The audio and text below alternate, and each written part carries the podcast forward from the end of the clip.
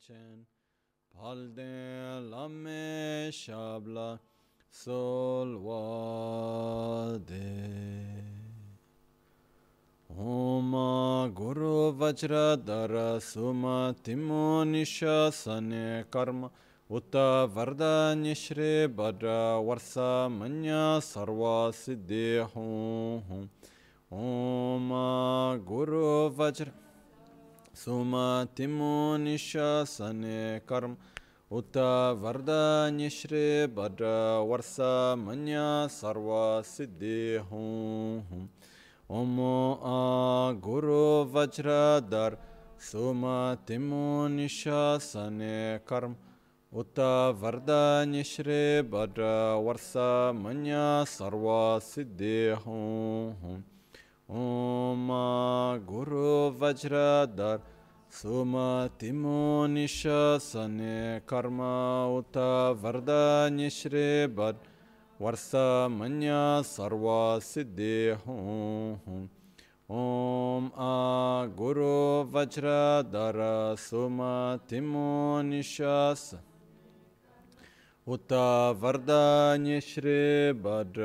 वर्षमन्या सर्व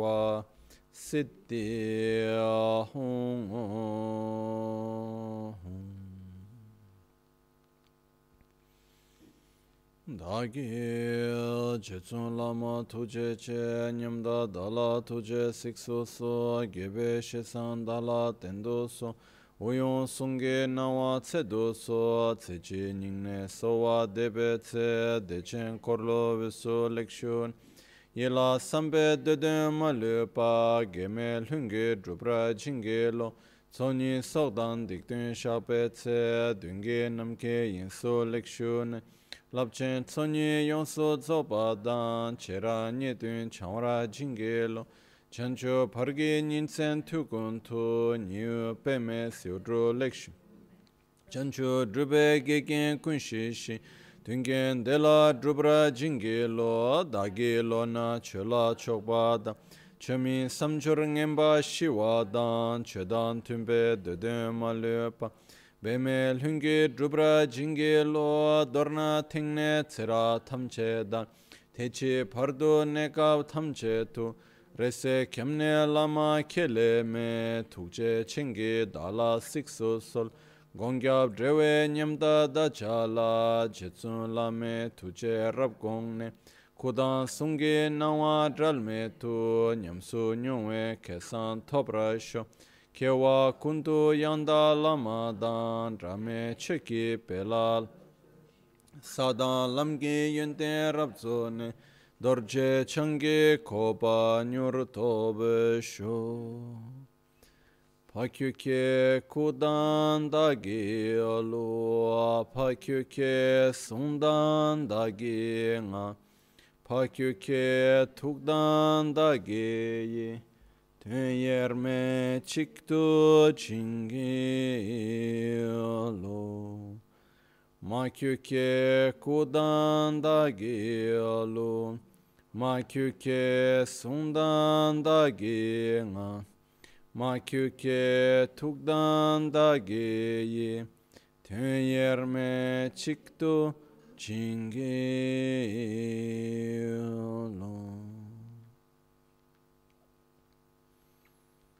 Om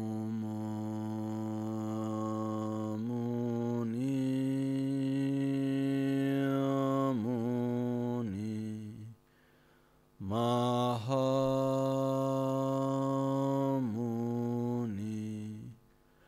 Shakyamuni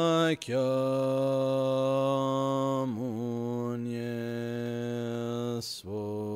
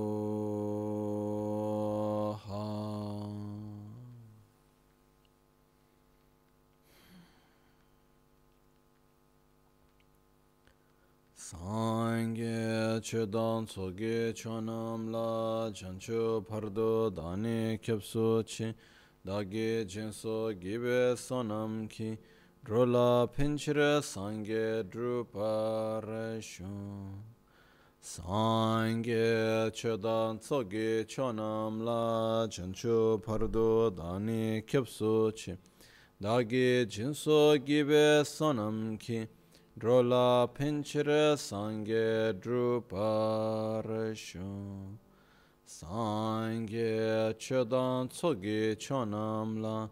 Jancho pardo dani kyapsu chi. Dagi jinso gibe sonam ki. Drola pinchire sangye druparasho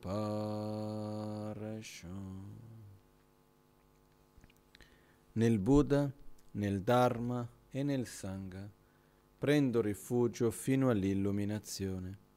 Con la pratica della generosità e delle altre perfezioni possa io ottenere lo stato di Buddha per il beneficio di tutti gli esseri senzienti.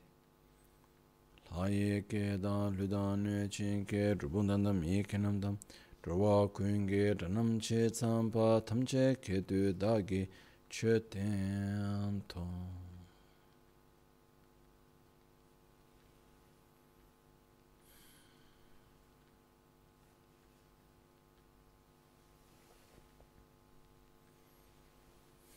Buonasera.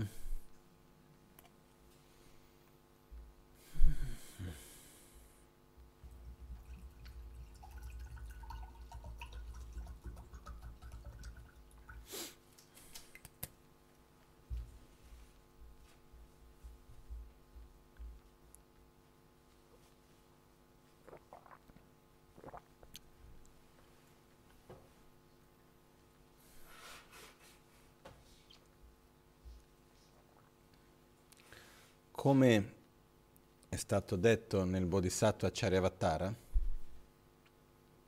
Komna lawar migyurve ngode kaya yumain. Non esiste nulla che non sia facile una volta abituati.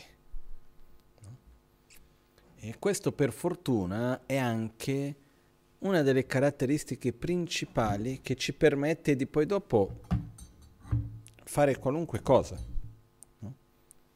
perché la nostra mente ha questa bellissima caratteristica, come diceva anche Geshe Chekawa, che ha scritto i sette punti dell'addestramento mentale nel XII secolo circa. Geshe Chekawa disse, la mente è piena di difetti, però c'è una grande qualità. Ciò che tu insegni segue. Dipende cosa insegniamo, ovviamente, no? Quindi questa qualità può andare a nostro favore o contro di noi, dipende sempre che cosa noi andiamo a insegnare. Però abbiamo questa caratteristica, no? Perché ognuno di noi, chi, per, chi ognuno per la, i suoi fattori diversi, c'è chi ha un po' più di difficoltà con una certa situazione, chi più con un'altra, ci sono momenti della vita in cui abbiamo più tristezza, momenti in cui invece c'è più insoddisfazione, momenti in cui uno magari è più arrabbiato e poi c'è invece quando uno uh, si sente solo, poi uh, esistono tante cose che noi chiamiamo in grandi parole così in tibetano gnomon, che vuol dire tutti gli stati mentali che quando manifestati tolgono lo stato di pace dell'essere. No? Quindi sem raptu mashiwar chebe na nyomon in tibetano, che vuol dire ciò che quando manifestato porta la persona a uno stato fortemente di non pace. No? E che noi di solito traduciamo come veleni mentali, perché esiste anche questo termine. Però la parola vera e propria gnomon in tibetano io non ho mai trovato una traduzione che mi soddisfacesse. Comunque sia, sono questi stati mentali, emozionali, anche perché quando noi parliamo di mente non si intende dire solamente la mente, come si può dire, concettuale, razionale, eccetera. Sono tantissimi livelli e manifestazioni diverse di quello che noi chiamiamo mente, tra questi anche le nostre emozioni, sensazioni, eccetera, intuizioni, tutto questo fa parte della mente, no? E a tantissimi livelli questo. Comunque sia, quello che accade è che abbiamo questa caratteristica che più noi pensiamo in un modo, più facile diventa pensare in quel modo. Più noi faccia, abbiamo una certa esperienza, più facile diventa ripetere quella esperienza. No? Perciò la nostra mente ha questa caratteristica particolare. Quello che succede è che quando noi abbiamo dei momenti in cui riusciamo ad avere un po' di chiarezza e diciamo ok, io voglio sviluppare questa caratteristica piuttosto che quell'altra, quindi voglio coltivare soddisfazione, voglio coltivare uno stato interiore di pace, eccetera, eccetera. Poi cosa succede? Non ce la facciamo. Poi succede che abbiamo quel momento nel quale siamo, è tutto chiaro, e nel quel momento nel quale no, io non devo comportarmi così, io non devo fare cos'ha, io devo agire in questo modo, io voglio smettere di reagire in quell'altro, per questa ragione, quell'altra, eccetera, eccetera. Prendiamo i nostri impegni, diciamo che vogliamo fare in un certo modo, io voglio familiarizzarmi in un certo modo e poi quando vediamo strada facendo non ce la facciamo. Da un lato questo avviene proprio perché è un percorso graduale e non ci si può fare in una volta, è un percorso molto lento non è la parola giusta perché se è lento, se è veloce è tutto relativo, ma è un percorso che va fatto un passo dopo l'altro, no? Però quello che accade è che uno dei punti molto importanti è che per riuscire ad trovare questo stato di pace, ma anche riuscire a familiarizzare la mente in un modo o in un altro, dobbiamo avere le redine della nostra mente nelle nostre mani. E uno dei punti, quindi qua rientra anche quello che viene detta la meditazione, lo stato di concentrazione, eccetera, eccetera. E questo stato di pace, questo stato anche di spazio interiore, che uno poi dopo può consapevolmente scegliere di, scegliere di riempire con un'emozione, con una direzione della mente piuttosto che con un'altra. Ma per riuscire a direzionare la mente in un modo piuttosto che in un altro, io devo prima creare spazio. Se io non ho spazio, non posso riempire. E molto spesso la nostra mente è piena di cose. E quando non è piena noi cerchiamo di riempirla.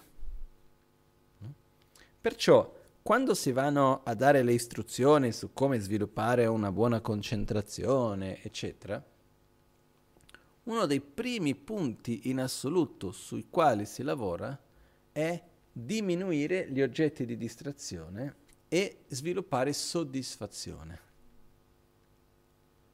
Perché quello che accade è che quando la mente è insoddisfatta, stiamo sempre a cercare in qualcos'altro. E esiste questa sensazione interna di malessere perché in fondo quello che noi vogliamo è star bene. E quando abbiamo questa sensazione interna di insoddisfazione, dobbiamo sempre riempire quel vuoto con qualcosa e stiamo sempre cercando da qualche parte, continuamente. Questo cercare da qualche parte avviene in due modi, o cercando di evitare, eliminare qualcosa, o cercando di ottenere qualcos'altro. Queste sono le due parti, perché questa insoddisfazione si manifesta spesso in due modi. L'insoddisfazione o si manifesta io non sto bene, io non sono contento di dove mi trovo, di come stanno le cose, perché questo non va bene, o perché avrei bisogno di quello che non ho. Sono questi due lati. Però quello che è la nostra tendenza è che quando noi osserviamo noi stessi e sentiamo questa sensazione interna di insoddisfazione, che non è per niente piacevole, noi non vogliamo continuare a sentire quel vuoto, noi non vogliamo continuare a sentire quella sensazione interna di malessere. E quindi cosa facciamo? Cerchiamo di capire come mai siamo così. E nella nostra tendenza, quello che facciamo è quello di cercare le ragioni per la quale non sto bene all'interno del, delle cose delle quali io ho un po' di immagino di controllo e nel mondo che mi circonda. Quindi quando è che sono stato bene? Ah, quando io sperimento questo io mi sento meglio. Ah, quindi devo avere più di questo. Quando sperimento quella situazione io non sto bene. Quindi ho bisogno di eliminare quel tipo di situazione. E noi continuamente andiamo a creare un po' questa divisione di cose che secondo noi ci fanno bene, cose che ci fanno male e cerchiamo continuamente di ottenere quelle che ci fanno bene, evitare quelle che ci fanno male. La cosa che è interessante da vedere in mezzo a questo è che esiste una parte che è quantitativa anche quanto tempo ho, quanto ho di qualcosa, quello che ho è tanto o è poco. No? Ed esiste una parte connessa con l'insoddisfazione dove uno proietta no, io non ho abbastanza di questo, dovrei avere di più. O quello che ho non va bene, non è e dopo dovrebbe essere più bello, dovrebbe essere più grande, dovrebbe essere più questo, quell'altro noi abbiamo una tendenza di anche giudicare le cose che ci sono, quelli che mancano e così via, no? Molto spesso la nostra insoddisfazione viene proiettata su un aspetto quantitativo o qualitativo. Non so se è chiaro questo. Quindi, ah ok, uh, mi piace il cibo, però non è abbastanza. La casa è bella, non è grande abbastanza eh, la macchina va bene, però potrebbe andare più veloce. Uh, c'è questo però, però quella persona è carina ma potrebbe essere più intelligente uh, quell'altro mi piace però mi dovrebbe, potrebbe dare più attenzione uh, c'è sempre molto spesso un però quindi questo vuol dire che abbiamo una situazione abbiamo una sensazione interna di insoddisfazione e lo proiettiamo su qualcosa che secondo noi potrebbe essere di più, di meglio, eccetera, eccetera. No? La domanda che io mi pongo è come facciamo a riempire questo vuoto dell'insoddisfazione? Perché l'insoddisfazione non solo crea questa sensazione interna di vuoto, ma anche crea una agitazione mentale. Perché quando uno è insoddisfatto, uno continuamente cerca cose come fare per riempire quel vuoto.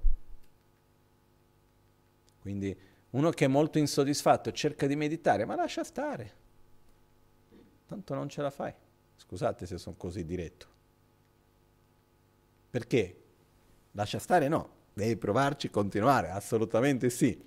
Ma quello che voglio dire è che se uno che è molto insoddisfatto si mette a meditare, dove va la mente? verso l'oggetto di desiderio, verso quello che c'è non è abbastanza, quindi ho bisogno di quell'altro, devo evitare questo. La mente va sempre a cercare. Quindi non è per niente che quando si parla, per esempio, nel Bodhisattva Charya Avatara, che c'è l'ottavo capitolo che è sulla concentrazione, una buona parte del capitolo sulla concentrazione parla di come domare il desiderio sviluppare soddisfazione. Perché quando io sono molto preso dall'attrazione, dall'avversione, sono insoddisfatto, difficilmente riesco ad avere controllo della mia mente, difficilmente riesco ad avere uno stato interiore di pace, riesco a creare spazio per poter riempire con cose che scelgo consapevolmente. Quindi questa soddisfazione è veramente, veramente importante. Okay? Adesso, come facciamo ad ottenere soddisfazione? ottenendo gli oggetti di desiderio ed eliminando gli oggetti di avversione? Non lo so se ci avete mai provato. No?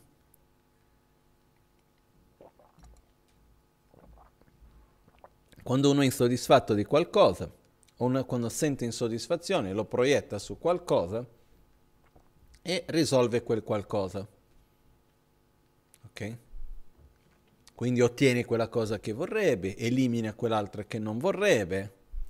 Cosa succede? La sensazione di insoddisfazione a quel momento se ne va e se ne va e rimane libera senza o dopo di un po' ritorna e si proietta su qualcos'altro. La mia esperienza, quello che ho visto su di me, quello che io vedo sugli altri, è che ritorna. E la difficoltà, come dice il proverbio in italiano, più ne ho, più ne voglio. Il problema è che, ave- volendo sempre di più, è sempre più costoso ottenere quella sensazione di soddisfazione. Perché se agli inizi mi serve uno, dopo mi serve quattro, dopo mi serve 8, dopo mi serve 16 e ho bisogno sempre di più e di più e di più e di più per riempire quel vuoto e ottenere quella sensazione interna di soddisfazione.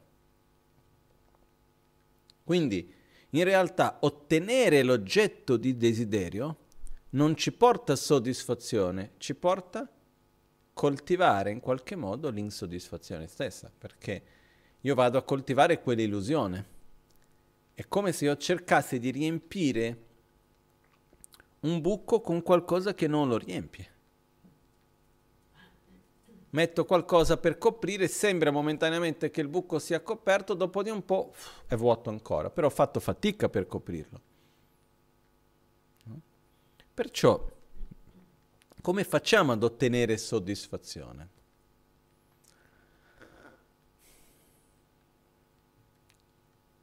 Di solito gli antidoti a, questo, a questa insoddisfazione in tibetano viene chiamato Döchung Chokshe e anche Kajin Drempa.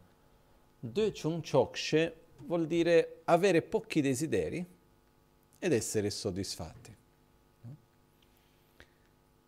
Avere pochi desideri vuol dire cercare il più possibile di non diventare schiavi dei nostri propri desideri. Più noi cerchiamo a qualunque costo di soddisfare i nostri desideri, più noi viviamo come se soddisfare il mio desiderio fosse una necessità, più mi troverò a dover essere schiavo in qualche modo di questi desideri e perdere il controllo di me stesso. No?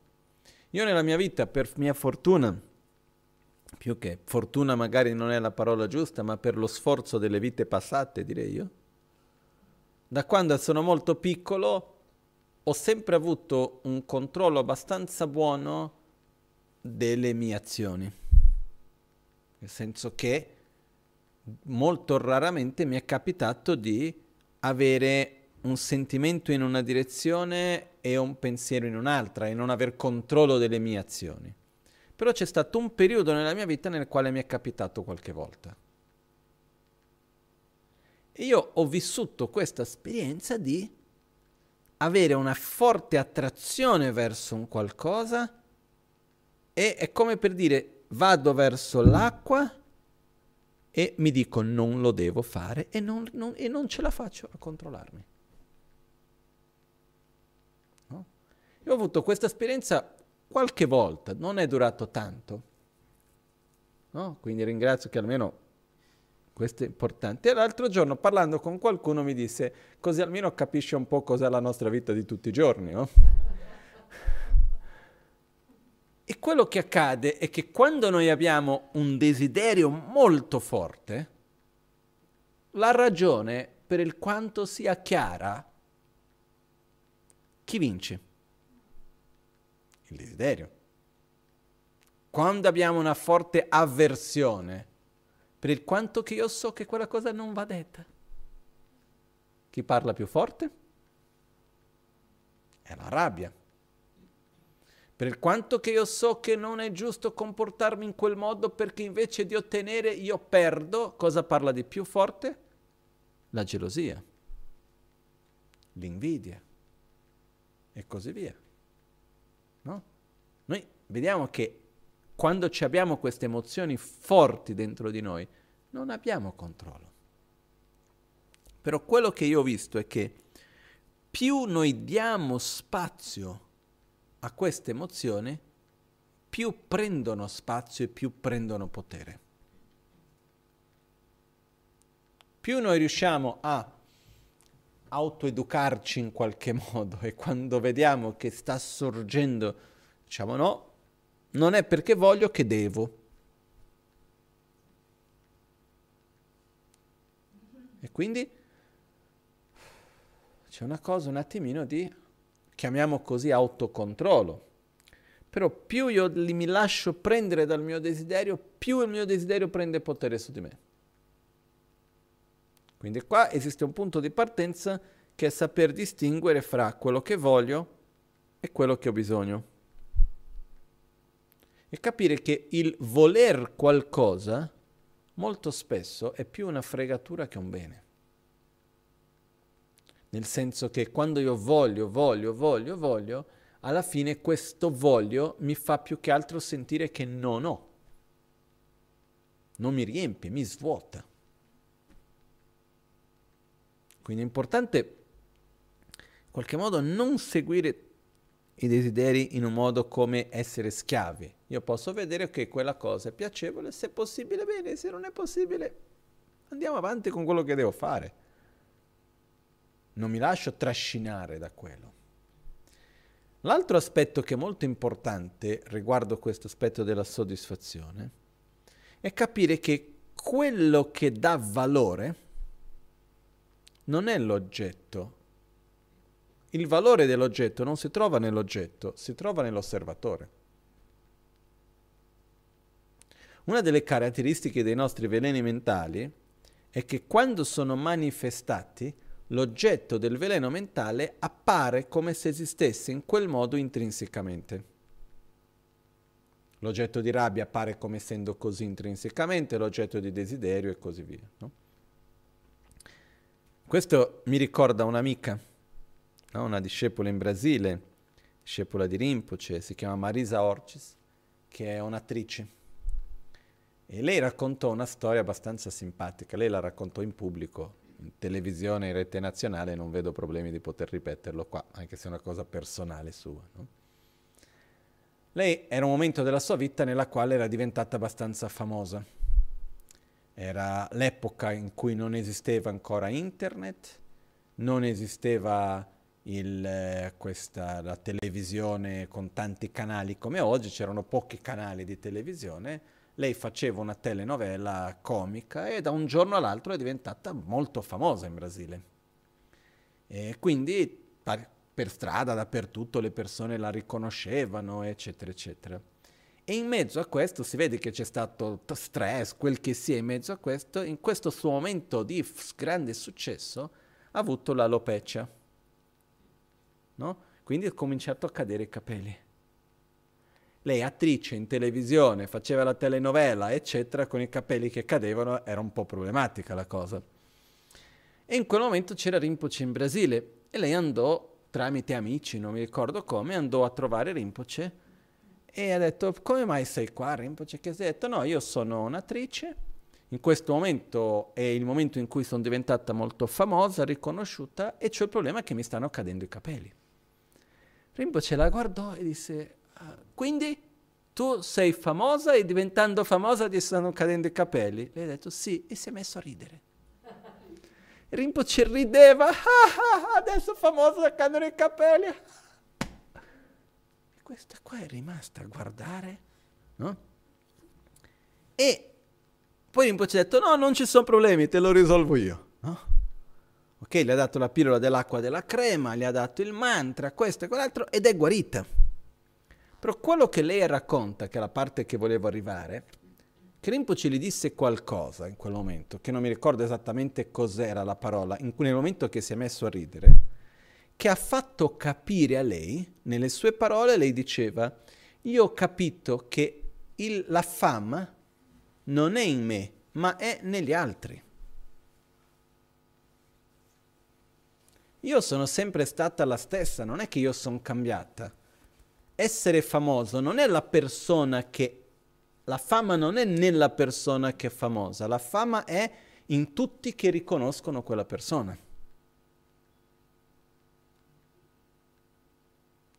E lei diceva, come attrice, è molto importante capire questo, dopo di questo lei ha capito con quella cosa che Rinpoche le aveva detto, è molto importante perché ci sono certe cose che fai che hai tanto riconoscimento, altre cose che fai che secondo te magari sono anche più belle che non hanno nessun riconoscimento. Ma cosa determina dove si trova la fama?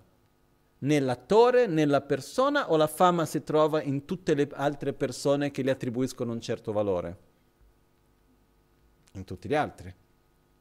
E quindi lei dice che quando lei ha capito che la fama non è in me, ma è negli altri, questo ha fatto un cambio di attitudine interna e da quel momento poi ha seguito le cure, però ha cominciato a guarire di quella malattia anche. No? Quindi quando noi abbiamo qualunque cosa, qualunque oggetto di desiderio, anche un oggetto di avversione, ciò che determina il valore di qualcosa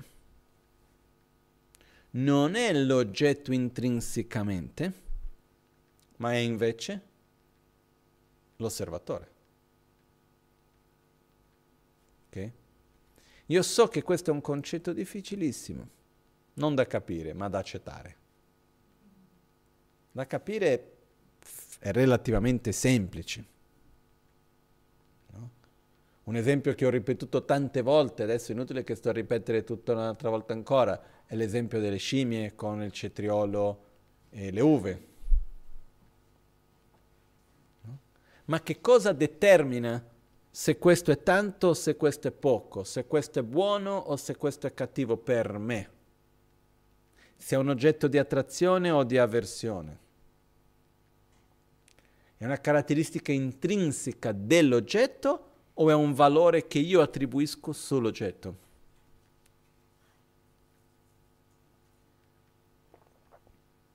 Io so che è difficile da accettare, però è un valore attribuito sull'oggetto. E una delle caratteristiche molto importanti per la nostra soddisfazione è coltivare la gratitudine. è saper ringraziare.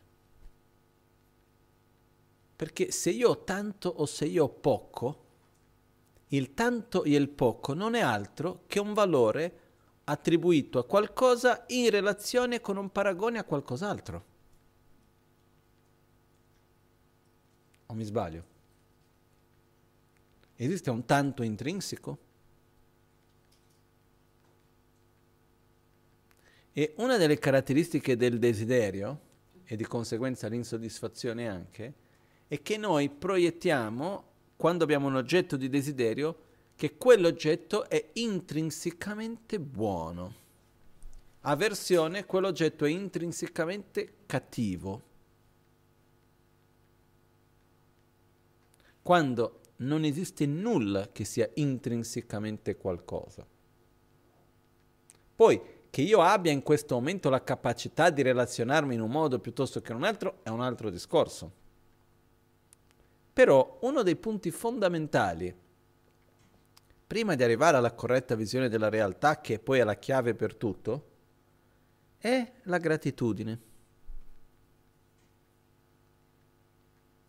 È saper ringraziare, saper vedere quello che noi riceviamo, quello che noi abbiamo, saper vedere gli aspetti belli delle cose, come si dice, no? vedere il mezzo bicchiere pieno più che il mezzo bicchiere vuoto. E ringraziare. Perché più io ringrazio, più io rigioisco, che è una parola molto importante, è una delle azioni molto importanti, fra le attività che Buddha ci ha detto di fare, una di queste è ri- rigioire. No? Ci sono sette, i sette rami, che non sono sette preghiere che uno deve fare ripetere.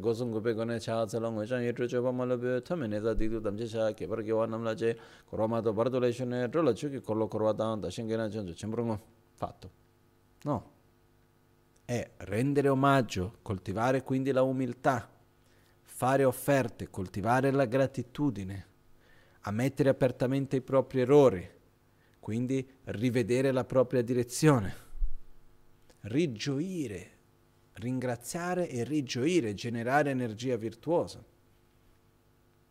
richiedere a Guru Buddha di rimanere con noi e richiedere gli insegnamenti e dare una direzione su quello che vogliamo, dedicare, condividere con gli altri.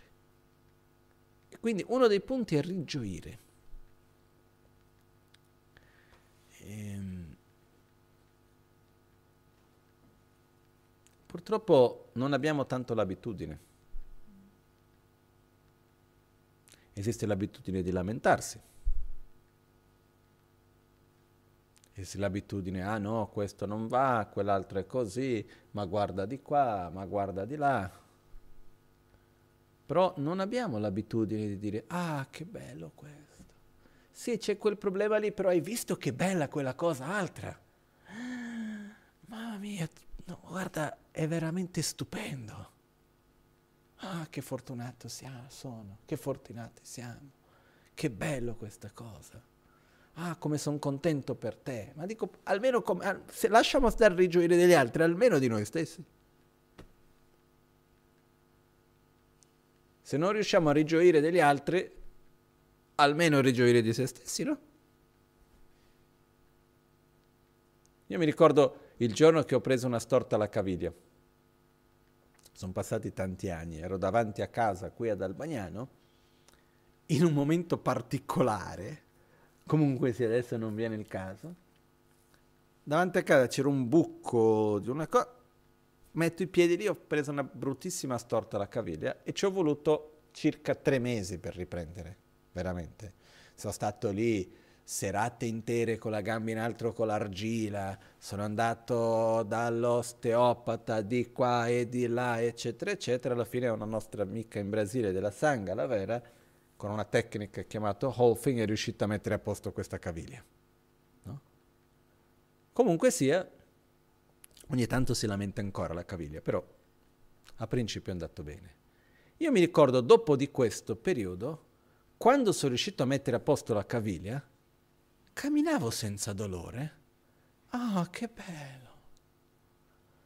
C'era una gioia del fatto che camminavo senza dolore.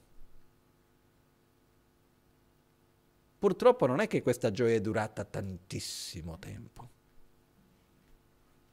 perché dopo di un po' prendiamo per scontato. No? O come una volta che sono stato diagnosticato con una malattia agli occhi che si chiama il cheratocone.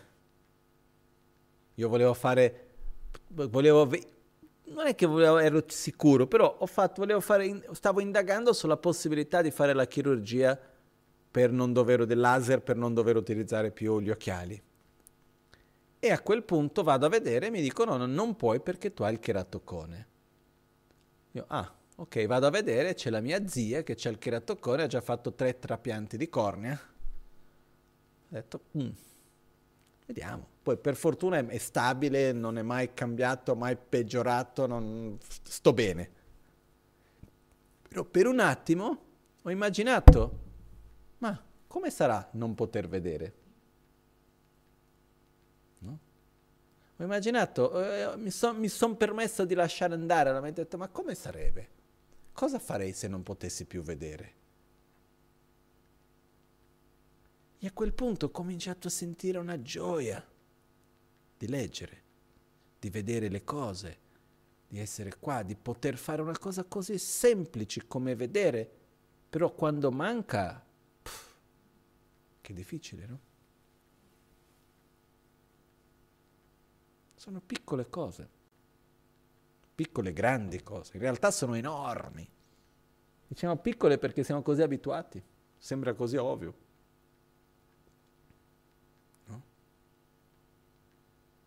Perciò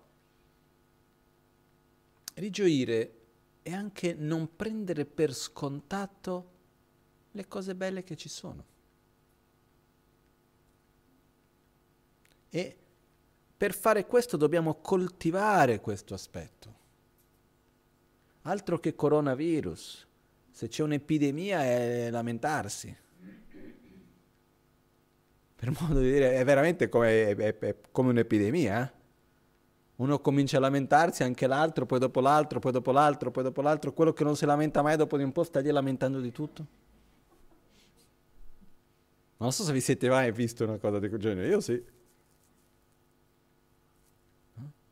Perciò uno, noi ci influenziamo uno agli altri. Però possiamo coltivare la soddisfazione. Possiamo dire zitto. Ah no, per... zitto. Ah no, ma almeno non dirlo. Hai una soluzione, c'è un problema, hai una soluzione e fai mettiti da fare. Ma quante volte che non vediamo lì che uno semplicemente sta a lamentarsi? Ma senza arrivare a nessuna conclusione. O mi sbaglio? Molto spesso senza neanche volere una soluzione. È un po' il modo di, di lamentarsi, non lo so come mai. Però certe volte vogliamo manifestare che non ci sentiamo bene. Certe volte dobbiamo dire ok, oh, non sto bene, in qualche modo è un modo magari per chiedere aiuto, questo, quell'altro, ma a quel punto diciamo non sto bene, punto. Perché l'atto di criticare, l'atto di lamentarsi, una volta dopo l'altra, su una cosa o un'altra, come diceva Shantideva, come abbiamo detto agli inizi, non c'è nulla che non sia facile una volta che uno si abitua.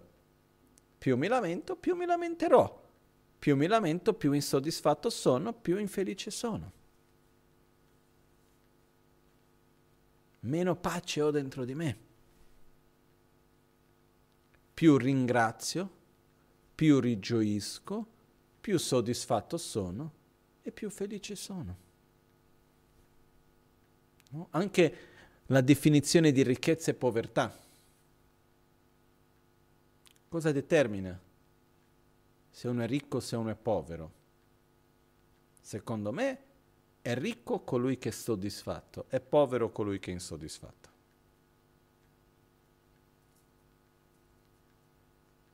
Perché una volta che abbiamo quel minimo necessario per vivere, che non ci manca nulla per la nostra sopravvivenza, è ricco colui che è soddisfatto. È povero colui che è insoddisfatto. Perché? E purtroppo noi ci abituiamo velocemente alle cose e prendiamo per scontato. Io mi ricordo uno, un, maestro, amico di Lama Ganchen, si, chiamava, si chiama Venerabile Sangassena della DAC, una persona meravigliosa. E una volta eravamo a Borobudur, no?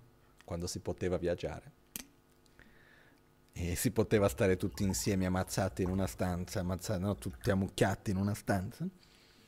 Eravamo lì tutti insieme con quel caldo, tutti chiusi nella stanza lì a Borobudur, no, adesso sembra una cosa impossibile. Eravamo lì tutti insieme e Sangasena ci stava parlando. Lui ha cominciato dicendo che fortunati siete. Lui ha detto, io da dove vengo io, come sono cresciuto io, diceva, per andare a trovare il lama dovevamo camminare settimane. Gli scarpi non avevamo le scarpe buone, quindi faceva tanto male nei piedi. In mezzo alla neve un freddo terribile. Poi il cibo non ci bastava, dovevamo razionare il cibo. Uno camminava tutto il giorno con fame e dormiva nel freddo. Poi quando riuscivi ad arrivare a trovare il lama, ah, ma non, è, non abbiamo andato a viaggiare. E aspetti lì. Tanto hai fatto due settimane camminando. Poi quando arriva a un certo punto si riusciva a ricevere gli insegnamenti, ti dava una volta e dovevi ricordarti tutto.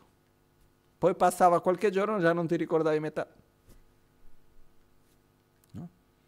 E lui diceva, adesso voi siete qui siete venuti in quel caso fino in Indonesia. Ho detto, guarda che bello, venuti tutti seduti, serviti, vengono a portarti da mangiare mentre siete seduti belli comodi, addirittura c'è chi ti fa dell'intrattenimento.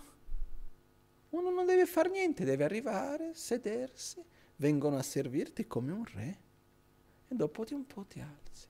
Tutti comodi, si cammina comodo, se c'è la macchina e tutto.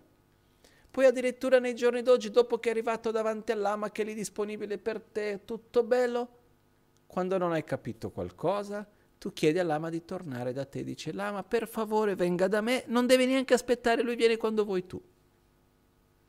Ha finito di dire qualcosa, tu dici scusi non ho capito, ripeti e lui ti ripeti quante volte vuoi, basta fare play, rewind. Lui diceva, è nel computer a qualunque momento c'ha gli insegnamenti, torni indietro, rifai ripartire, e lì quante volte vuoi, no? E lui diceva, che lui aveva fatto questo viaggio no? dall'India fino all'Indonesia e lui stava dicendo com'era meraviglioso la possibilità di viaggiare in aereo.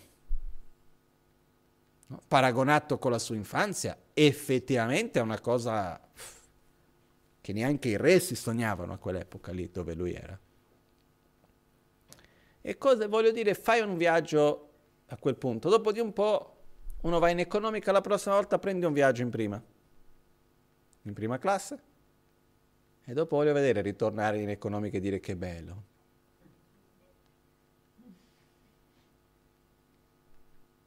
Ma che cosa determina se è bello o se è brutto? Un punto di paragone. Vai a viaggiare in, in autobus, no? come i viaggi che ho fatto con Rinpoche nell'89-90 in India, che eravamo in tanti, una quarantina di persone, quel che era, c'erano quei due pullman, si entrava nel pullman, si saliva quei pullman scomodissimi, non c'erano, eh, non c'erano questi pullman con uh, il sedile indietro e tutto, erano i pullman quelli a L praticamente, ogni sedile, no? Uno si sedeva lì, cominciava il viaggio e a un certo punto nessuno neanche chiedeva più quanto durava. Perché già era inutile chiedere, no?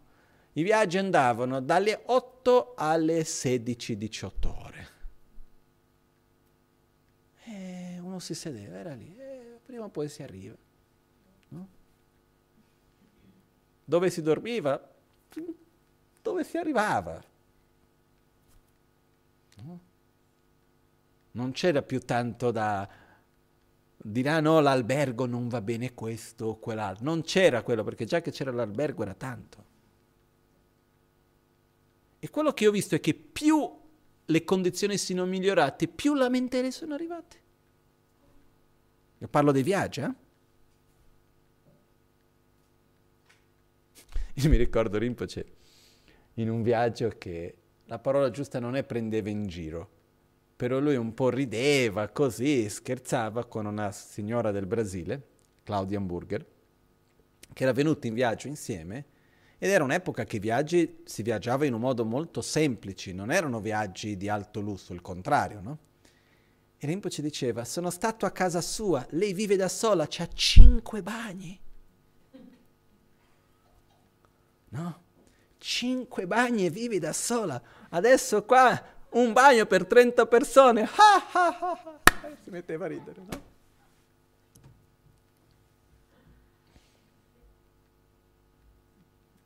E quello che io ho potuto constatare è che quando esiste un livello interno di gioia,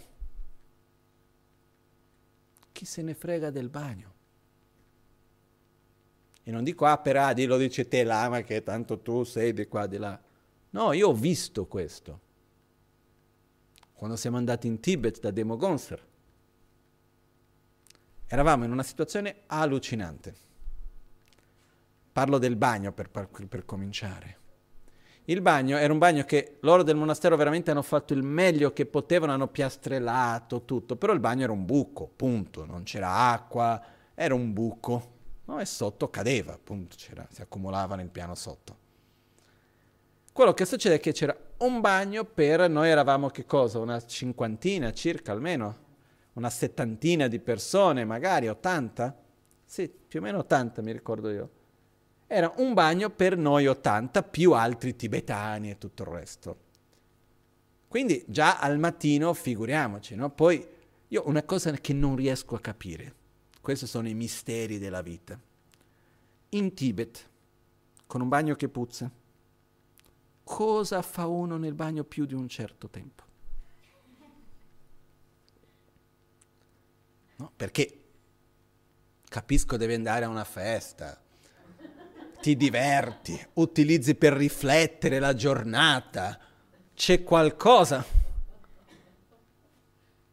Però, boh, comunque, questo...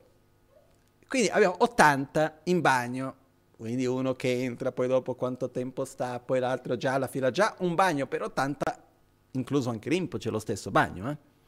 Era già una cosa. Poi il punto è quando non si svegliava al mattino e voleva andare in bagno, dalla propria porta fino ad arrivare al bagno c'era una porta in mezzo, vabbè, fin lì è facile aprire una porta, però in mezzo c'erano almeno, almeno quelle 200-300 persone ammucchiate una addosso all'altra che volevano andare a prendere le benedizioni di Lama Ganchen.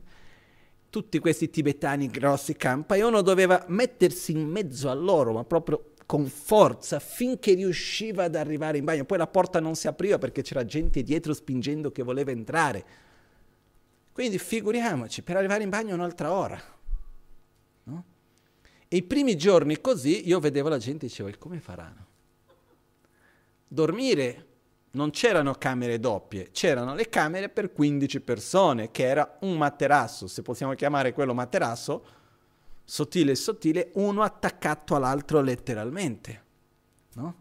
E poi non bastavano le camere per tutti i materassi, abbiamo dovuto mettere la gente dormendo nei corridoi, nelle camere da... Tutta una storia. No? Se vediamo da dove veniamo, non erano tutti ragazzini. Eh? Uno dice, ma quanto tempo possiamo reggere? E quello che è accaduto è che man mano che passavano i giorni, dopo di un po' c'era una tale gioia che veniva dalle benedizioni del posto, veniva da t- tante ragioni che sono lì, che non c'era voglia di andare via. Ovviamente quando uno dopo ha la camera con l'albergo e il bagno, ah, ok, uno si rilassa un po'. Però non c'era quella, la sofferenza della mancanza del bagno, non è stato un crescendo che uno mancava, c'era una gioia e una soddisfazione molto speciale. La stessa cosa ho visto quando sono andato in Amazzonia con un gruppo di persone, sempre per il bagno. Eravamo lì in 50 con due bagni che si potevano solo utilizzare quando la barca era in movimento. Non vi dico cosa succedeva con quel bagno. No? Ci sono quelli che sono entrati nella barca e sono andati in bagno quando sono usciti dalla barca una settimana dopo. No? E quello che è interessante è che alla fine della settimana erano tutti così contenti, così gioiosi. Anche lì non c'era la camera singola o doppia, c'erano tutti dormendo nelle amache che di notte se uno dondolava un po' picchiava quella a fianco che dondolava e toccava quella a fianco, no? Erano tutti così. Dopo il secondo giorno voglio vedere il primo giorno, no, mi fai, mi metti il pareo perché mi voglio cambiare. Dopo il secondo terzo giorno, figuriamoci. E la cosa interessante è che c'erano delle cose che di solito uno vede come fondamentali, che dopo di un po' non erano così importanti, perché c'era qualcos'altro che dava un livello di gioia molto speciale. Perciò, quello che voglio arrivare è che la nostra insoddisfazione non è causata per le cose sulle quali noi proiettiamo di solito. Che non mi basta questo, che voglio quell'altro, che questo non è tanto buono perché c'è questo. Ci sono dei punti più profondi che noi non li curiamo bene e dopo cerchiamo di proiettare di qua e di là. Perciò una delle cose importanti veramente è capire che la nostra insoddisfazione viene da un paragone, viene da una, qualcosa che noi andiamo a proiettare, che quello non è abbastanza di qua e di là. Quindi smettere di lamentarsi, ringraziare rigioire è veramente, veramente importante. Non prendere per scontato e ringraziare e rigioire. Poi abbiamo dei, alla base dei problemi che sono abbastanza mm, più profondi, che li affrontiamo anche. Però già cominciare a rigioire è bellissimo. Io oggi guardavo le notizie, a un certo punto cerco di solito al mattino di leggere un po' le notizie, e c'era un articolo che parlava di coronavirus nello Yemen in mezzo alla guerra. Lasciamo stare. Ma veramente, eh? Se noi ci lamentiamo di qualcosa, lasciamo stare. Loro lì, in quello che hanno fatto vedere era per proteggere le persone, per non far diffondere il coronavirus, non è che dicevano state chiusi in casa. Andavano nelle case dove dicevano che c'era quel coronavirus sparando, tirando le persone e buttandoli chissà dove.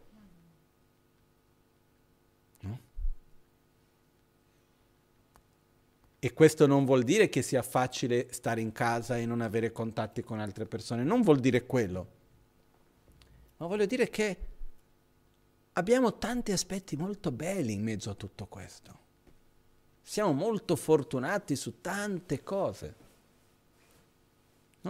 Io ho una cosa che ho avuto la prima esperienza quando ero abbastanza ragazzino, che una delle persone più importanti della mia vita, una delle persone che più mi ha colpito positivamente, che era uno dei miei maestri, si chiamava Kachen Losan Sopa Rinpoche, conosciuto come Ken Rinpoche, l'abate di Tashilumpo in India, era anche uno dei maestri di Lama.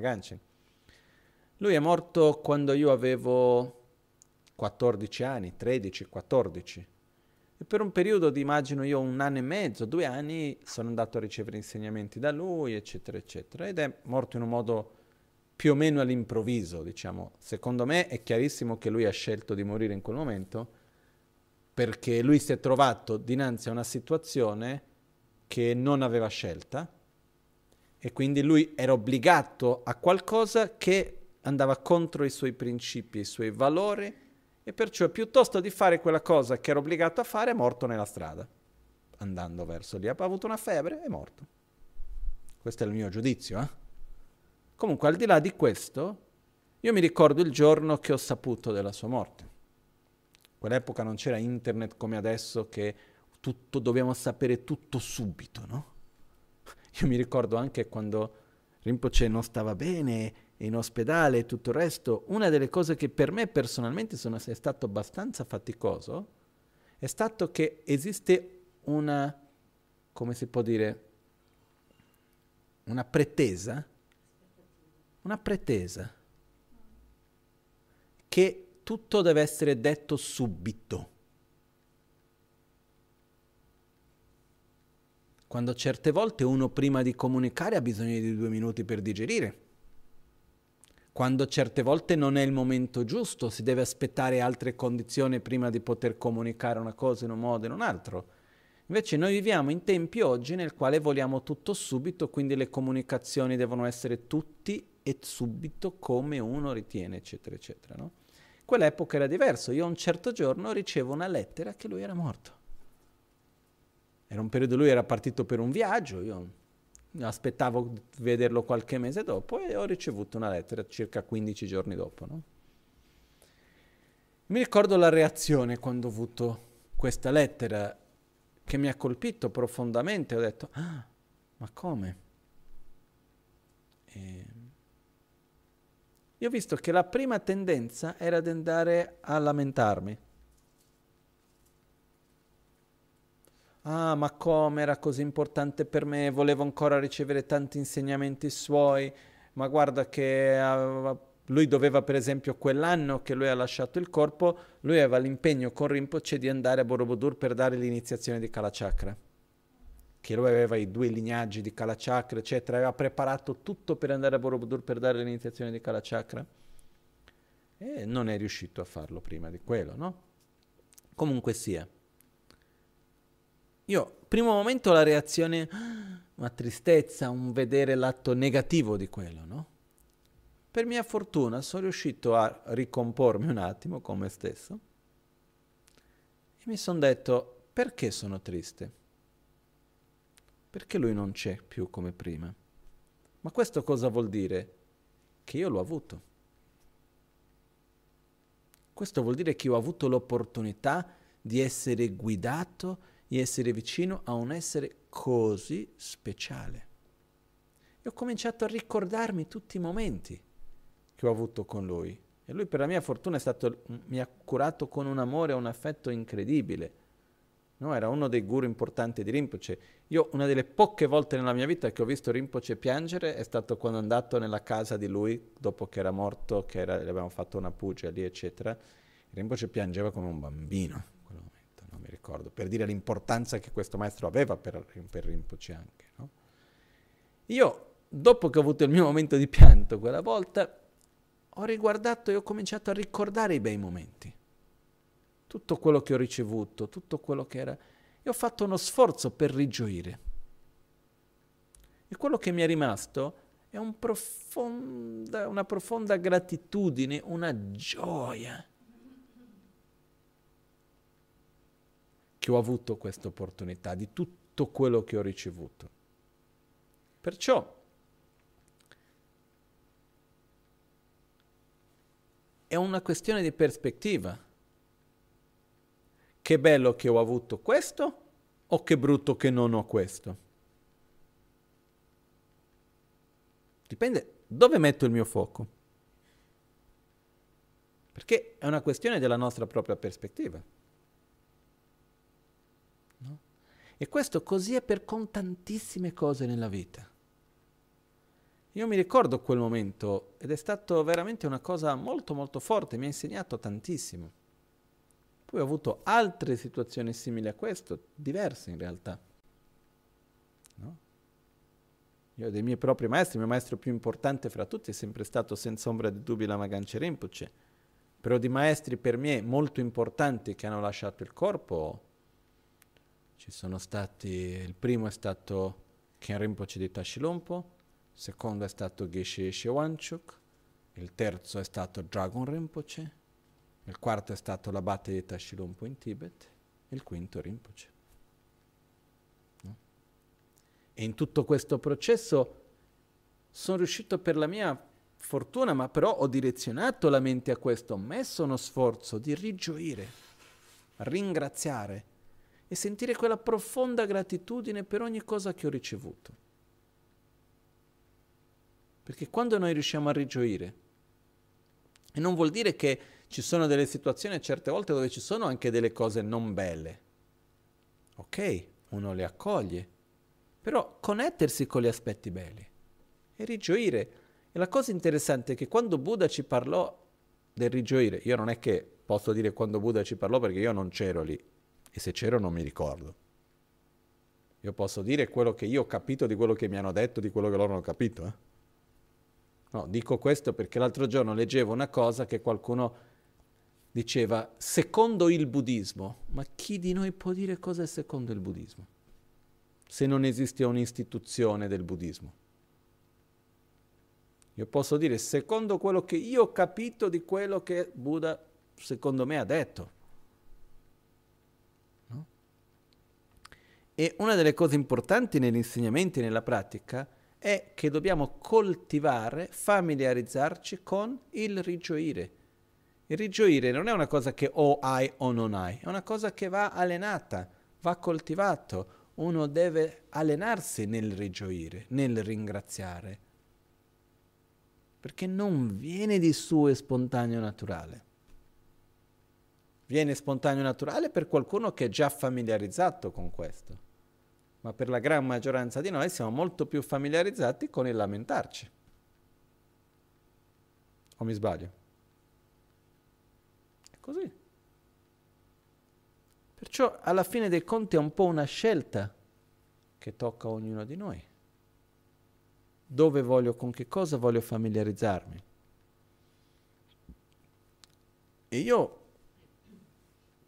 consiglio fortemente e vivamente di ringraziare e rigioire. Cominciando a rigioire di se stessi, rigioendo delle cose che abbiamo, rigioendo delle opportunità che abbiamo, delle belle esperienze che viviamo, sia quello che ho oggi che quello che ho avuto ieri. Questo è molto importante, perché anche quando noi non siamo capaci di rigioire di quello che abbiamo oggi, finisce che ci lamentiamo di quello che manca. Ah, se io avessi vissuto meglio ieri e un'altra volta non vivo oggi. Non so se è chiaro questo. Io ho già visto queste situazioni diverse volte, qualcuno che viene, ah perché quando io avevo quell'opportunità non l'ho saputa cogliere, che bello che era, adesso che non c'è più, vedo che non c'è, eccetera, eccetera, e un'altra volta fai lo stesso. Perché invece di vivere quello che hai, stai vivendo che sarebbe stato meglio se avessi qualcos'altro e un'altra volta non vivi bene quello che c'è. Perciò, rigioire di quello che abbiamo. No? Possiamo farci una piccola regola. Se noi non riusciamo a prendere quel voto che c'è nell'addestramento mentale, che dice non criticare l'altro, non parlare della vita dell'altro, e se noi potessimo aggiungere uno che serve non lamentarsi, se noi non riusciamo a non lamentarci, almeno facciamo una regola che per ogni lamentela due, non c'è neanche la parola, due cose, vado a rigioire due volte. Non c'è la parola, il sostantivo di rigioire. No. Vabbè. Almeno esiste il verbo. Quindi per ogni volta che ci lamentiamo ci rigioiamo su due cose. Ah, è faticoso, eh, eh. Prendi il tempo che vuoi. Ah no, perché questa cosa non va. Ok, l'hai detto, ok, mi sono lamentato. Adesso devo rigioire di due cose. Se noi facciamo questo, per esempio, cominciamo a gradualmente familiarizzarci. E anche se all'inizio è artificiale, ok, piano piano riusciamo a creare un po' più di familiarità con quello. E la parola ha un potere enorme. Quindi quando io dico che bello che posso vedere, che bello che posso camminare, no? che bello che sono sano, che bello che ho delle persone che mi vogliono bene, che bello che ho un sentiero spirituale, che bello che ho una direzione. Possiamo da qua andare avanti per infinite cose. Che bello. No? E quando cominciamo a rigioire e a ringraziare di questo, che ringraziare in realtà non vuol dire che io devo essere in debito verso qualcuno. Ringraziare vuol dire io sono contento di quello, che bello, quindi rigioisco, io gioisco che ho quella cosa gioisco che quella cosa c'è, gioisco che tu hai fatto questo, gioisco che ho avuto quell'altro. E più riusciamo a gioire, più ci familiarizziamo con quello, più facile diventa, quello ci dà un sostegno bellissimo. E la cosa interessante è che rigioire è uno degli antidoti all'insoddisfazione. perché rigioire ci porta più soddisfazione. La soddisfazione ci porta pace interiore. La pace interiore ci permette di direzionare la mente, di prendere le redini della nostra vita, della nostra mente nelle nostre mani e quindi di sviluppare tante altre qualità e di direzionare la mente in tanti altri modi. Quindi uno dei primi passaggi importanti è quello della soddisfazione e per sviluppare soddisfazione è importante rigioire, è importante ringraziare.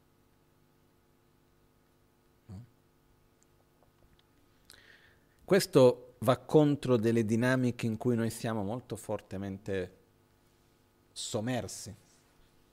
No? Noi abbiamo una dinamica di vittimizzarci. Ditemi voi, chi non dice ah no perché nella mia infanzia? Non lo so. Sono pochi, eh?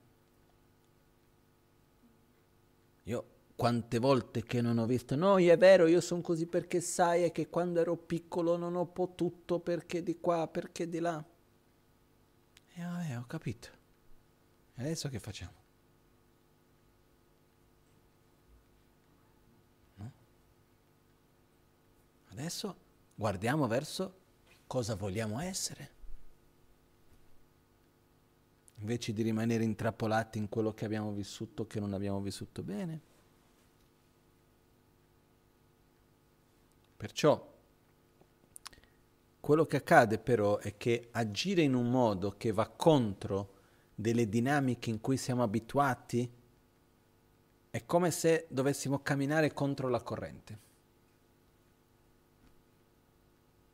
Perché noi abbiamo la tendenza di vittimizzarci. No? Settimana scorsa, se mi ricordo bene, ho parlato di quel verso di Buddha che diceva Dagni Daghi Goyain, Dagni Daghi Drayain, io sono il mio proprio protettore, io sono il mio proprio nemico. E quando io cerco di non vittimizzarmi, eh, vuol dire quindi sono il mio proprio protettore, sono il mio proprio nemico, però vado contro un modo di fare che ormai è lì da tanto tempo. Io non sto dicendo che dobbiamo da un giorno all'altro cambiare e dobbiamo smettere di lamentarci assolutamente. Sarebbe bello, però non è che uno deve da un giorno all'altro diventare qualcos'altro. Ma deve cominciare ad aggiungere quelle cosettine belle. Un pochettino di qui, un pochettino di lì, e poi piano piano quello si trasforma.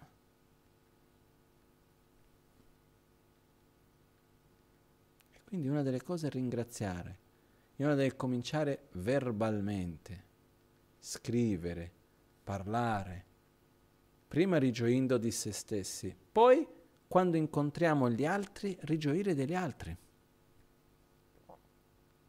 Quando arriviamo in un posto, quando conosciamo una persona, quando parliamo di qualcuno, cercare la qualità positiva con la quale relazionarci. Questa è una delle cose che Rinpoche ci ha insegnato in un modo incredibile. Quando hanno chiesto a Rinpoche, Rinpoche, ma come mai tu hai così tanti amici? No? Una volta un giornalista gli chiese. Rinpoche disse, io ho così tanti amici perché io mi relaziono con le qualità di ognuno e non con i loro difetti. Io quello che vedo purtroppo spesso è che quando conosciamo qualcuno di nuovo, o quando arriva una nuova persona, eccetera, una tendenza che c'è spesso è come se uno prendesse il fucile e stesse a guardare il difetto, no? Dov'è, dov'è, dov'è, dov'è? Puff, ah, sono riuscito. Ha visto quella persona che bella? Eh sì, però. Eh, però è arrogante, però parla così, però hai visto da dove viene? Io non sto... Ditemi voi chi non ha le sue menate, i suoi difetti, le sue cose. Io... Però cerchiamo quando incontriamo qualcuno e quando parliamo di qualcuno, cercare di, prima di qualunque cosa rigioire di qualcosa. Io non voglio dire che uno non deve mai più lamentarsi o criticare.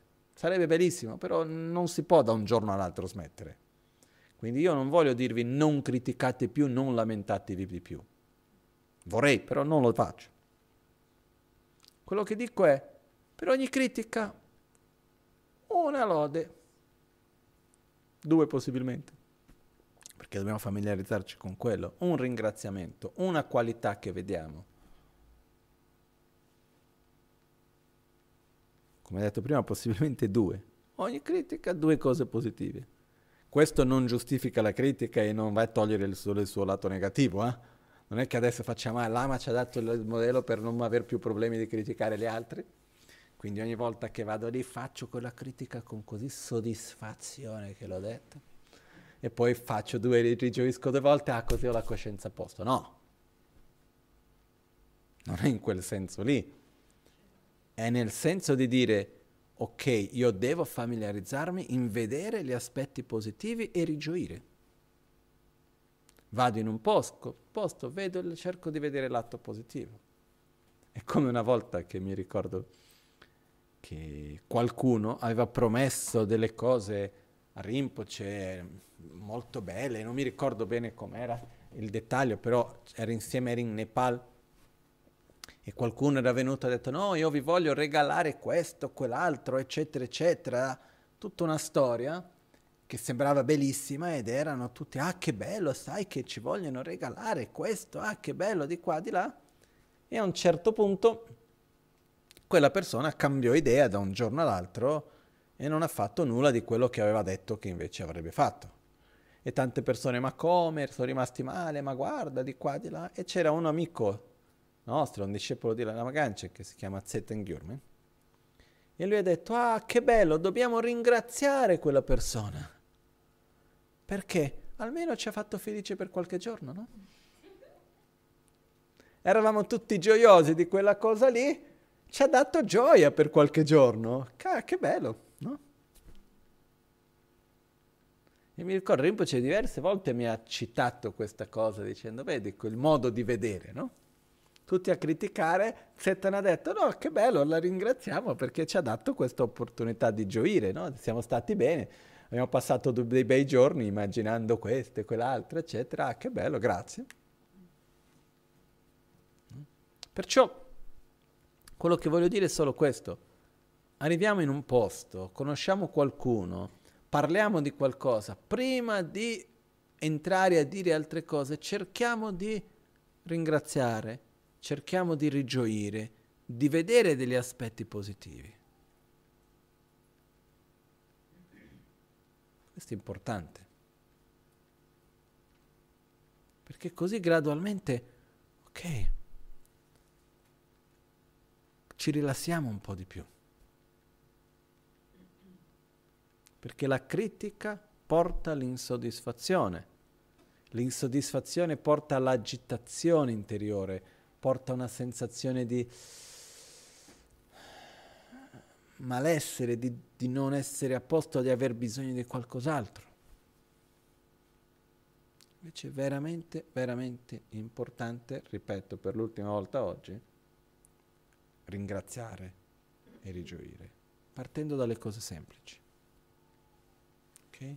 Cominciamo su noi stessi, poi rigioiamo anche degli altri. Sembra facile certe volte, però non è così semplice rigioire. Una delle ragioni è che spesso ci paragoniamo con l'altro e quando un altro ha qualcosa di bello noi vediamo che quindi questo vuol dire che io ho meno. Io mi ricordo una volta quando sono andato a una persona ero molto contento che una persona stava facendo un lungo ritiro da qualcun altro ho detto, sai che bello, hai visto che bello che quella persona farà quel ritiro lì, di qua e di là, ero, ero contento, ho detto, guarda che è una bella cosa da gioire, da rigioire di quello che succede. E questa persona mi disse, eh, se anch'io potessi vivere di rendita, anch'io farei ritiro. Io sono rimasto lì ho detto, scusi, ma non sto parlando di te. Non c'entra se tu faresti ritiro o no, tanto non vivi di rendita. Due, se potessi vivere di rendita non è detto che lo faresti. Ma non c'entra niente il punto qua, perché il punto è che stiamo parlando dell'altro, è inutile entrare nei dettagli. E perché non possiamo un attimino semplicemente vedere l'altro e non vedere se stesso tramite l'altro? Perché quando noi vediamo noi stessi tramite l'altro, continuamente cercheremo di criticare perché più l'altro sta peggio vuol dire che io sto meglio.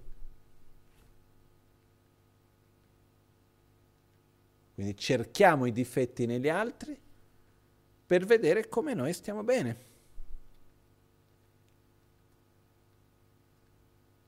Invece,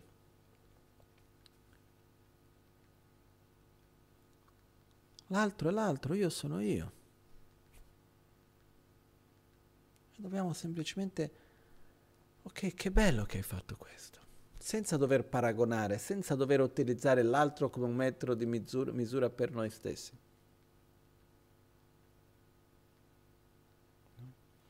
No. no. Io ho già visto persone che addirittura fanno fatica a rigioire di quello che ha fatto l'Amazon K. Eh sì, ma vedi, lui viveva in quei tempi lì e non riescono a vedere l'Amazon K senza paragonare con se stesso. È un po', siamo andati al colmo, eh? Però dobbiamo cercare nel nostro piccolo di vedere l'altro e dire che bello, senza permettere di paragonare con noi stessi. È faticosissimo, eh? Alcune volte uno ce la farà, altre volte no. Però deve allenarsi, deve provare. Ah, che bello che hai questo, che bello che hai sperimentato quello. Sono contento per te, indipendentemente di chi tu sei. E gioire delle cose belle degli altri. È un esercizio che, ripeto, non è semplice, però ha un potere molto, molto, molto grande.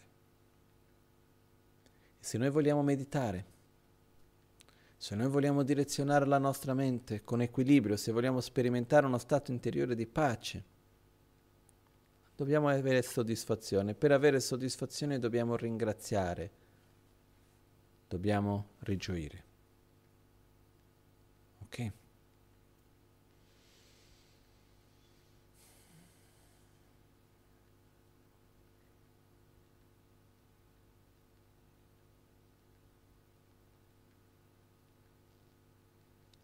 Un altro aspetto è che noi viviamo in una realtà ciclica. Io per tanti anni ho fatto molta fatica a capire il perché uno festeggiava la fine dell'anno. Ancora faccio un po' una certa fatica, però una delle cose che ho capito è che noi viviamo in una realtà ciclica e se noi non riconosciamo i cicli, facciamo fatica di darci una direzione. Quindi i cicli sono importanti. Abbiamo il ciclo di un giorno dopo l'altro, abbiamo i cicli della luna, abbiamo diversi cicli, alcuni siamo consapevoli, altri non siamo consapevoli. Però noi viviamo in una realtà ciclica. E una delle cose importanti in questa realtà ciclica è è quella di ogni volta che arriviamo alla fine di un ciclo, riuscire a rivedere quello che abbiamo fatto e direzionarci per quello che viene dopo. Perché se no quello che succede è che noi viviamo come se fosse una continua reazione, è un continuo reagire e non è un agire consapevolmente. Quindi è finito un giorno, che cosa è andato bene nel giorno di oggi, che cosa non è andato bene, cosa voglio fare domani, cosa non voglio fare domani. Finito un mese, finito una settimana, finito un mese, guardare questo. Se no succede che arriviamo a fine anno, ci facciamo a tutti gli auguri di un buon anno. Ma in realtà la domanda non è ti auguro un buon anno, Vuoi, vuoi avere un anno buono? Ovviamente io voglio avere un anno buono. La domanda è che cosa vuoi in questo anno? Ok, voglio, voglio pace, voglio prosperità, voglio salute, bene. E che cosa intendi fare per quello? Come intendi vivere ogni giornata con pace, con prosperità, con salute? Cosa intendi fare per coltivare quello? Perché quando noi vediamo un ciclo che finisce, rivediamo come sono andate le cose e ci direzioniamo per il prossimo ciclo, in qualche modo cerchiamo di evitare gli, ero- gli errori precedenti e di ripetere le cose beh, giuste e in qualche modo di crescere, no? di continuare bene. Però per fare questo abbiamo bisogno di generare consapevolezza. Quindi io quello che vi invito è quello di approfittare questo momento di fine anno che stiamo andando per un attimino rivedere cosa, come uno ha sperimentato, che cosa ha vissuto bene, che cosa ha vissuto male, come uno è, e non io mi spero che il prossimo anno sia un buon anno. E sembra che quando noi ci speriamo che sia un buon anno, chissà che me lo porta. Come se dipendesse chissà da chi. Ah, quest'anno è stato un anno brutto. Perché? Perché ok, c'è stata uh, l'epidemia, effettivamente sì. C'è stato questo, quella... Ok, posso fare una lunga lista. Io non mi ricordo di aver avuto un anno così difficile nella mia propria vita, personalmente parlando. Ok? Per qualcun altro sarà stato più facile, per un altro dipende, no? Però all'interno di questo ci sono state delle cose molto belle. Io vedo delle cose che vorrei cambiare, delle cose che vorrei migliorare. Però dobbiamo guardare dentro di noi e dire ok, cosa voglio in questo nuovo anno? Che posso coltivare? Cosa voglio che dipende dalle mie mani? E non stare lì a pregare a fine anno ognuno a modo suo No, c'è chi salta le onde, c'è chi mangia l'uva, c'è chi eh, mette lì e fa una preghiera perché l'anno sia un buon anno. Come se l'anno dipendesse chissà da che cosa. E c'è l'anno che viene buono, l'anno che viene cattivo. Quello che ci sono è interazioni. Ci sono interazioni più facili, più difficili, eccetera, ma dipende come noi lo viviamo. La cosa importante è cosa posso fare io, indipendentemente, io non so cosa avverrà. E tutti gli anni ci sono degli aspetti positivi e degli aspetti negativi. No? Una delle ultime conversazioni che ho avuto con la Magancia, lui mi aveva detto, ah, quando si fa qualcosa di molto positivo, insieme ci sono diverse difficoltà che sorgono anche, diverse interferenze, eccetera, eccetera. No? E lui mi diceva, questo non sarà un anno facile perché facendo il Tempio è una cosa molto virtuosa, molto positiva che stiamo facendo, stiamo generando tanta energia positiva e quindi ci saranno tante interferenze. No? E io quella volta ho chiesto Rinpoche, però scusi se sono così pragmatico, gli ho detto, anche se la parola pragmatica non saprei come si dice in tibetano, però ho detto che sono così un po' semplici certe volte nel modo di pensare, no? E ho detto, ma quando mai non ci sono state interferenze? Dimmi che un anno che non ci sono state interferenze? Una persona che non ha avuto interferenze? E ho detto Rinpoche, ma se delle persone così meravigliose come Trichan Rinpoche, parlo della reincarnazione, ha avuto momenti molto difficili. Se io posso pensare a chiunque e Rinpoche mi ha detto, ah, sì, anche mio maestro Tricia Rinpoche il passato, anche lui ha avuto tanti di quei problemi che i nostri non sono niente. Eh? Quindi ditemi voi un anno che non, che non ci sono state difficoltà. Nella vita è normale. A me, a te, a chiunque ci sono cose che vanno bene, cose che vanno male, cose una cosa in un modo, in un altro.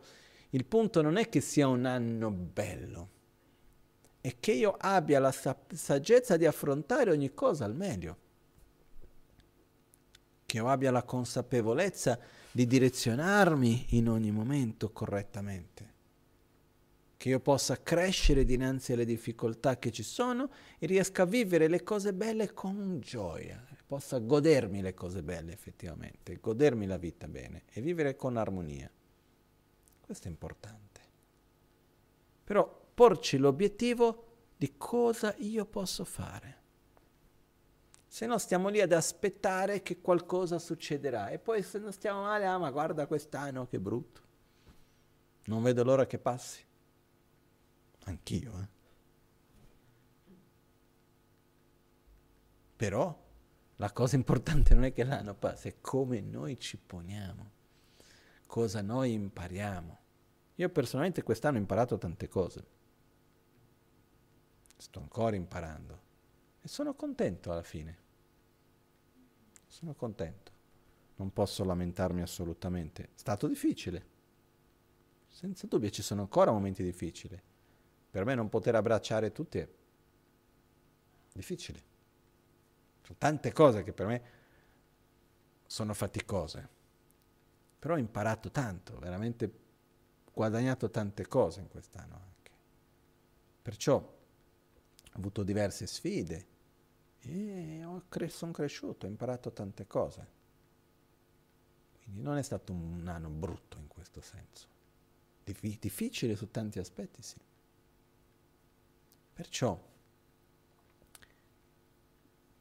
desiderare il meglio, però che il meglio non viene solo da fuori, viene anche dalla nostra attitudine interna dinanzi a quello che ci sorge davanti. Per quindi quello che io vi invito è di aprirsi ai cicli dal punto di vista di vedere che noi viviamo un giorno dopo l'altro, una settimana dopo l'altra, un mese dopo l'altro, un anno dopo l'altro, una vita dopo l'altra. E è importante ogni volta che vediamo la fine di un ciclo rivedere le cose belle, le cose non belle e darci la direzione per il prossimo ciclo che sorge davanti a noi. La direzione che noi possiamo seguire, non quella che dipende da qualcun altro o da qualcos'altro. Ok? Credo di essere abbastanza chiaro, no? Ok? Qualcuno mi direbbe, ah, ma però è difficile. Sì. Sì. Non deve essere per forza una cosa triste, può essere anche molto gioiosa. Però non è facile rivedere ogni volta i nostri cicli e direzionarci. C'è uno sforzo, c'è un'energia che va messa su questo, costantemente. È così. Però è bello poterlo fare. Perciò io vi invito a questo e non aspettare la fine dell'anno. Cominciamo con un giorno dopo l'altro, una settimana dopo l'altra. Creare l'abitudine di ri- riconoscere i cicli, rivederli e ridirezionarci. Perché ogni ciclo è come una spirale che noi giriamo e piano piano saliamo o scendiamo. Quindi sembra che è lo stesso un giorno dopo l'altro, Sembra che ripetiamo le stesse cose, però non è, non è così, ogni volta è un po' diverso, ogni volta abbiamo, stiamo vivendo un momento diverso anche con noi stessi, stiamo coltivando qualcosa e stiamo, tras- stiamo cambiando, ci stiamo trasformando in ogni momento. Perciò è sempre importante dire dove sono, dove voglio andare, dove sono, dove voglio andare, dove sono, dove voglio andare e darci la direzione ogni giorno. Ah, perché sto male, perché sto triste, perché sono depresso, perché c'è questo, quell'altro, tantissime cose. Ok, accolgo come sono e mi direziono per quello che voglio essere. Un giorno dopo l'altro, una settimana dopo l'altra, un mese dopo l'altro, un anno dopo l'altro. Questo è sempre importante, accogliere dove sono e direzionare per dove voglio andare, per quello che voglio essere. Ok? Quindi, ricapitolando velocemente, per avere una mente in pace è molto molto importante rigioire, importante ringraziare. Lo ripeto ancora, qualcuno mi dirà, sì, però l'hai già ripetuto tante volte, ho già capito, eh? E lo so che hai già capito, ma è proprio per quello che serve ripetere, perché dobbiamo accettare, non basta capire. Dobbiamo dire a noi stessi, sì, devo rigioire, finché non lo faccio veramente, devo ripeterlo. Ok? Qualcuno mi dirà, ma non mi viene spontaneo. È proprio per quello che devi ripeterlo. Perché se ti venisse spontaneo non devi ripetere, sei già, ce l'hai già. Ma non voglio essere falso. E non devi essere falso.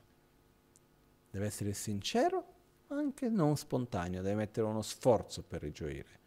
E magari non è 100% sincero, è quei 20% sincero, 80% no, va bene. Il 20 diventa 21, poi piano piano cresce, piano piano cresce, e finché diventa una cosa veramente sincera. Però dobbiamo darci la giusta direzione, perché da sola non avviene. Ok? Quindi questo è un po' il punto di quello che volevo portare oggi. E, ehm,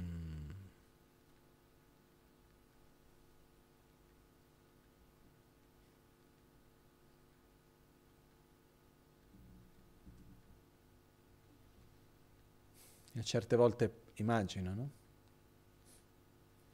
Una volta ero in Tibet, andando verso il, la casa di mio maestro in Tibet, l'abate Tashilumpu, e nell'entrata della casa c'era un cortile. Prima di entrare nel cortile c'era una sorta di entrata del cortile con una porta, queste porte tibetane in legno pesantissime, comunque la porta e dentro il cortile c'era un dipinto, mezzo ancora lì, mezzo già disfatto, che era dell'epoca della rivoluzione culturale. No? E c'era una frase che c'era scritto Mi san le san la terra, min e la cange, qualcosa del genere, che voleva dire lodi alle persone e alle azioni virtuose, lode alle persone e alle azioni virtuose, critica, opposizione alle persone e le azioni negative. No? C'era questa frase scritta lì, che nel contesto c'entrava un po' tutto con la visione comunista dell'epoca, eccetera, eccetera. No? Io mi ricordavo che ogni giorno che passavo lì vedevo che era rimasto quel segno, no? c'era questa stella rossa con quella frase scritta e quella cosa che era un segno di ricordo di un periodo molto difficile. Mi ero già chiesto perché non l'hanno tolto, no? perché si lascia quello lì, eccetera, eccetera. E una volta parlando anche così, una delle cose che ho compreso è che per rigioire di quello che abbiamo e non prendere per scontato quello che abbiamo. Perché quelle persone che hanno vissuto quello hanno vissuto un momento nel quale venivano picchiati o addirittura peggio perché muovevano le labbra facendo i mantra. No? Io ho visto dei monaci anziani dirmi, guarda qui, noi c'era un periodo che non si poteva fare nessuna pratica di Dharma che era totalmente proibito, oggi anche pagando non trovi chi lo fa. E diceva, vedi, avere troppo alla fine poi uno non valorizza come i libri oggi. Mi ricordo mio maestro Genlakpala quando scappò dal Tibet, lui mi raccontò che da un momento all'altro ho dovuto andare via di casa. E dicevo che vado in India, ma figuriamoci a quell'epoca non sapevano neanche bene dove fossi o come fossi. Eh? Non è che era come oggi giornali, la televisione, internet, no eh, oggi devo scappare, vado in India. Internet, Google Maps, dove vado, da dove passo, dove andrò. No, lì è vado. E lui cosa porta con sé? Un testo. Lui prende un libro che aveva, che era il libro della, un libro scritto dall'Amazon K sulla corretta visione della realtà, chiamato in tibetano Chang Lekshenimpo, che è uno dei libri più difficili in assoluto. I libri tibetani hanno le pagine non, non è rilegato, pagine lunghe, lui prende questo col tessuto, apri questo tessuto col testo dentro, lo metti come una cintura e parte ed è quello che porta con sé, è una delle cose più, perché era la cosa più preziosa che aveva. E lui mi racconta che dopo di questo periodo, i primi dieci anni che erano in India, erano così rari i libri di Dharma che loro se li prestavano uno all'altro e lo stesso libro era letto da diverse persone perché si dividevano le pagine. E c'era chi li copiava, c'era chi li memorizzava parola per parola, c'era chi si metteva a mano, quando non si riusciva ad avere un po' di carta e penna, si mettevano a copiare e ognuno di loro conosceva il contenuto, li valorizzava, andava a fondo in quello. Ho detto, a quell'epoca tutti valorizzavamo i libri e non c'erano mai abbastanza per tutti, dovevamo condividere i libri. Oggi i libri sono lì e non trova nessuno che li legge. Ci sono così tanti si stampano, si stampano, si stampano, c'è una quantità di libri disponibili che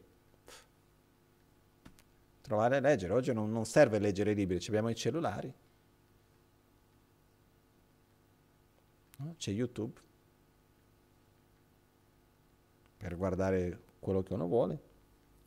E quindi quando uno ha poco, valorizza di più.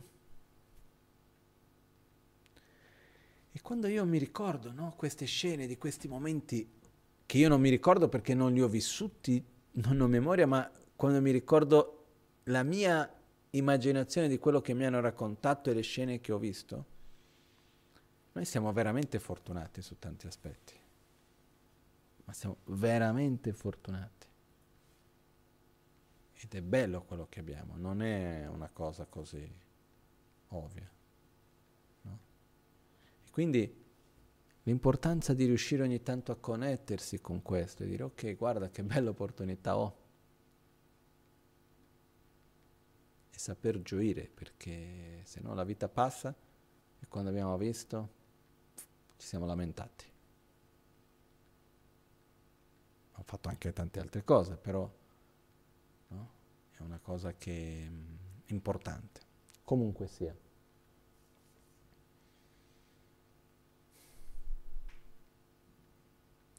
No, solo per dire che le persone che hanno vissuto quei momenti, una delle cose che mi ha colpito molto è che avendo vissuto cose brutte che non si sarebbero mai immaginate,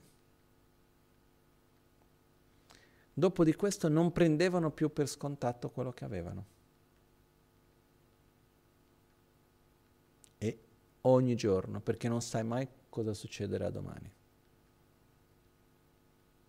Però spero che noi non dobbiamo vivere momenti così difficili per dare valore a quello che abbiamo, no? Io sono sicuro che oggi non è più così scontato avere una cena di Natale tutti insieme. Non è più così scontato stare ad abbracciarci uh, e vederci e stare tutti insieme. O, Ormai in questo momento sembravano cose ovvie che abbiamo visto che non sono così. Però la cosa importante è che ricordiamoci che delle cose succedono, le cose cambiano e dobbiamo utilizzarle al meglio e viverle al meglio quello che c'è e quindi rigioire ancora. Ok? Di dare valore, questo è importante.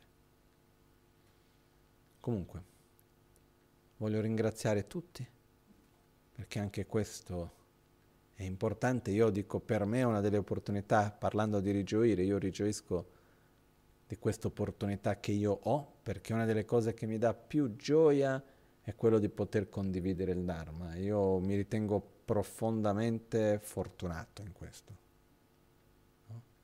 perché dover condividere vuol dire anche dover riflettere e a me personalmente è una delle cose che mi fa bene, mi dà senso alla vita anche, una cosa, quindi io ringrazio voi che date questa opportunità a me, a tutti gli effetti. No? E, ehm, insieme possiamo veramente mantenere questi insegnamenti, possiamo fare tantissimo e, ed è molto bello anche vedere che in questo periodo dove sì, ci sono diverse incertezze, c'è tanta solitudine e tante cose di questo genere, il quanto che la connessione, l'unione, il Dharma, la Sangha, il Guru, quanto tutto questo sia importante in questo momento, no? che lo vediamo ancora di più che in altri magari. Per questo rigioiamo di queste opportunità, queste condizioni che noi abbiamo. Okay? Facciamo le nostre dediche per oggi.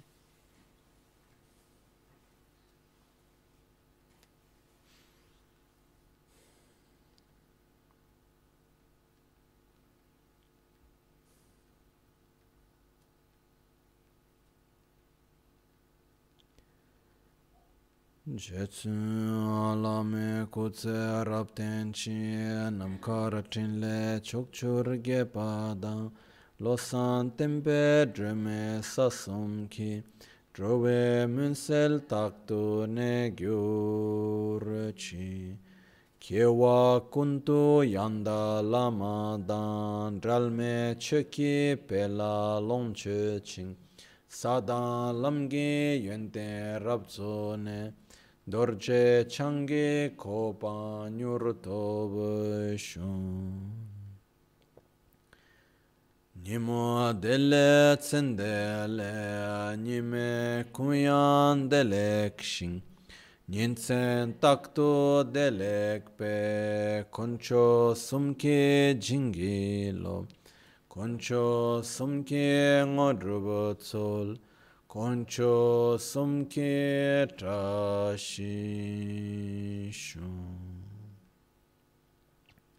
all'alba o al tramonto di notte o durante il giorno possano i tre gioielli concederci le loro benedizioni possano aiutarci ad ottenere tutte le realizzazioni e cospargere il sentiero della nostra vita con molti segni di buon auspicio.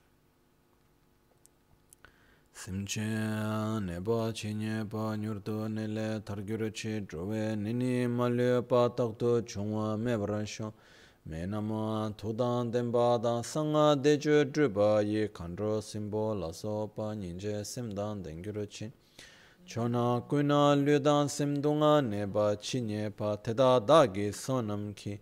Dega gyatso to In tutte le direzioni, qualunque corpo o mente, malato o sofferente che ci sia, possano essi, tramite i nostri meriti, l'energia positiva qui generata, raggiungere un oceano di felicità e benessere.